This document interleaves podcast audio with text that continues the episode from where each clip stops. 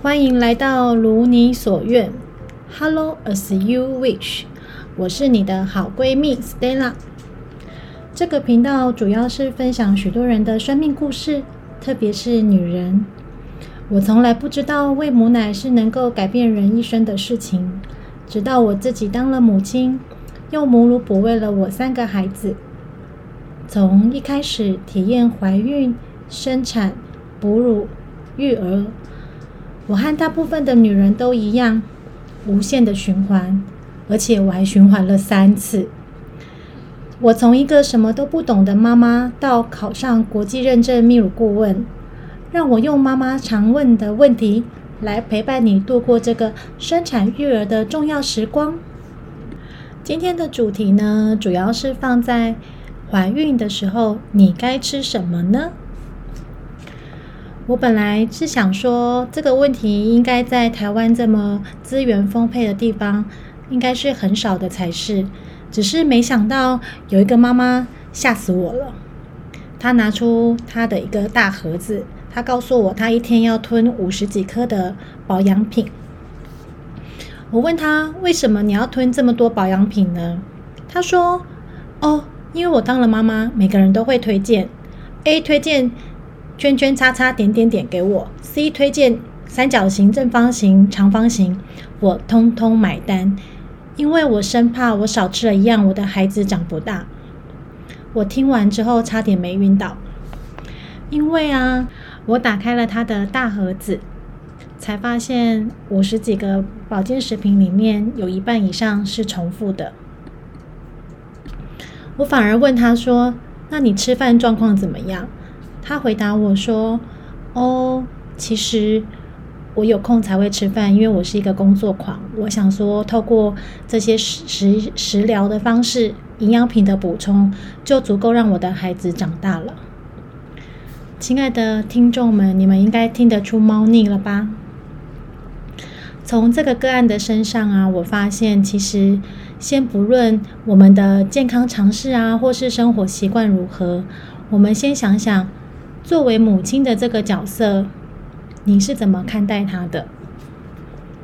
你希望成为一个什么样的母亲？比你去吃圈圈叉叉点点点三角形正方形长方形来的重要，对吗？所以那时候我跟她好好的聊了一聊，我发现怀孕这件事情对她来说是非常的不容易的。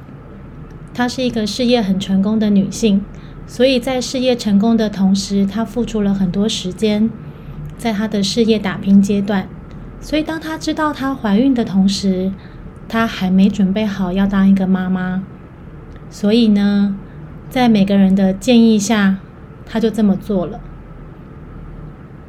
一个正常的，呃，期待婴儿长大的父母，我们都会给孩子最好的。健康是我们最期待能够在孩子身上看见的。我常跟妈妈们说，在我怀孕之前，我会希望她有刘德华的眼睛，有张学友的鼻子，甚至有全世界最美丽的嘴唇。可是当我怀孕了之后，我只希望她是一个健康长大的孩子。我看着那个个案，跟他五十几颗保养品。我好好的跟他呢筛选了一下，其实他要需要的真的不多，他要的只是一个正常的饮食，有充足的丰沛的休息时间，以及一个愿意倾听他跟陪伴他的人。这也是我想跟大家分享的。所有的资讯的来源，你都得去想想看，他适合我吗？是不是真的我需要做到这么多？换了一个角色之后的我，难道就是要吃这些东西才能够养大我的孩子吗？当然，在怀孕期间中有一些东西是很重要的。根据国民健康署国人膳食营养素参考摄取量是有一些建议，针对孕期所需的营养较容易不足的，包含像叶酸、碘、铁以及维生素 D。提供孕期营养素的建议跟食物的来源，像叶酸就常见在深绿色的蔬菜、豆制品和肝脏；碘的话呢，其实在海带啊、紫菜、海藻类的蔬菜里面都会有得摄取。不过，如果你是有在甲状腺有相关疾病的人的话，就要咨询医生的建议。铁的部分呢，在每日的摄取量呢，可以从红肉、深绿色蔬菜、豆类，比如说豆干跟豆腐上面去做摄取。那平常一般的女性摄取量是十五 migram 可是如果到怀孕的第三孕期，也就是妊娠第二十九周以上的话，则需要增加到三倍。这些部分呢，其实都可以跟你的营养师做参考的哟。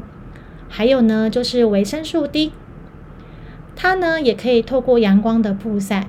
不过其实，在曝晒上的话，其实就不建议你在涂防晒啦，或是穿外套，然后也要避开阳光强烈的时间。一个礼拜呢，两到三次，晒个十分钟到二十分钟就可以喽。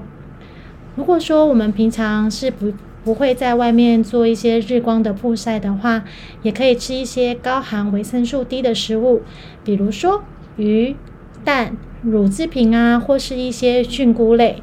黑木耳、香菇都是一些很好的补充用品。刚刚说的那些孕妇保养品，不是说完全不能吃，而是呢，重复性太高的食物，其实有的时候吃进去的剂量会过大，也不是那么的适合。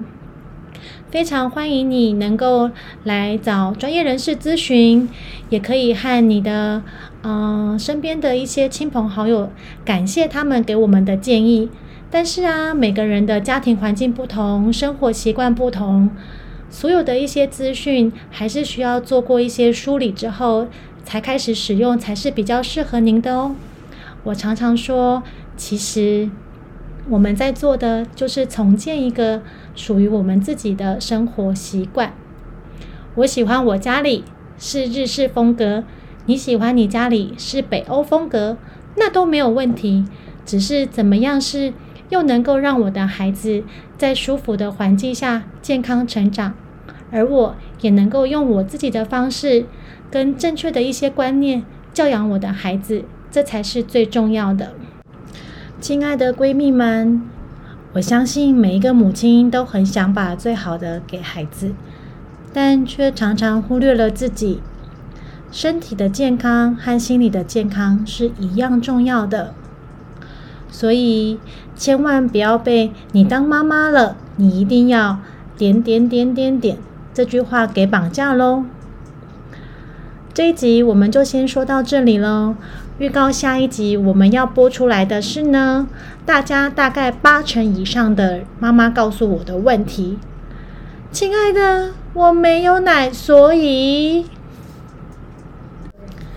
想知道你亲爱的好闺蜜我 Stella 是怎么看待这件事情的吗？我们下次见，拜拜。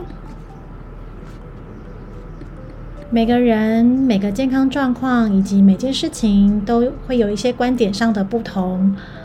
我今天分享的故事呢，是针对于我跟那个妈妈的咨询而产生的一些对话。当然，如果身为母亲的你，或是一个健康女性在备孕的你，有任何问题都欢迎找专业人士来做咨询哦。